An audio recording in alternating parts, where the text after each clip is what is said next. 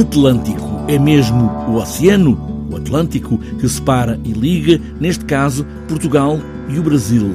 Tiago Cadete faz muitas vezes esta viagem e desta vez foi de navio num cruzeiro e tudo começa aí. Como estava a dizer, esse, esse, essa massa líquida não é que separa esse, estes dois países, uh, ela é muito fascinante uh, e atravessar era sem dúvida um desejo já. Bom, eu estou há sete anos a viver entre Portugal uh, e o Brasil. A, a, ligação que eu faço sempre de transporte é de avião, como, como disse, e são sempre umas 9, 10 horas.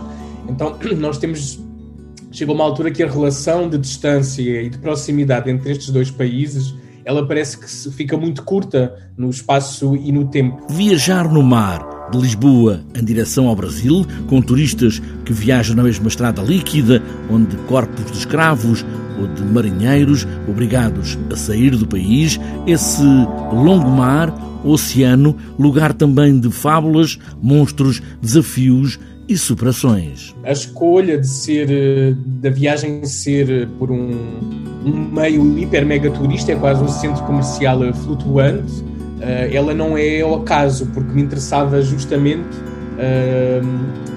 pôr em justa posição essa imagem de, uma, de um certo glamour, uh, um pouco até datado, né?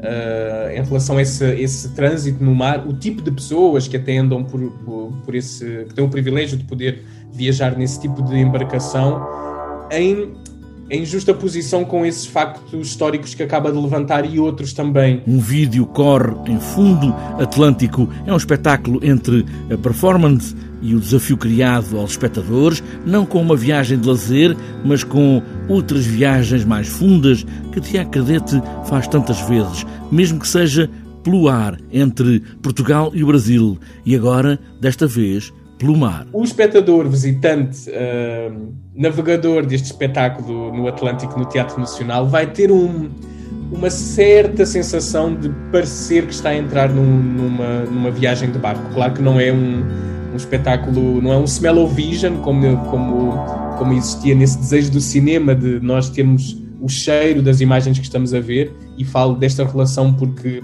a, a apresentação do trabalho é basicamente o visionamento de um vídeo em que eu faço em tempo real a narração uh, e a justaposição das imagens que estamos a ver com o texto. Que novo Oceano Atlântico é este? E que memórias pode revelar quando o navegamos?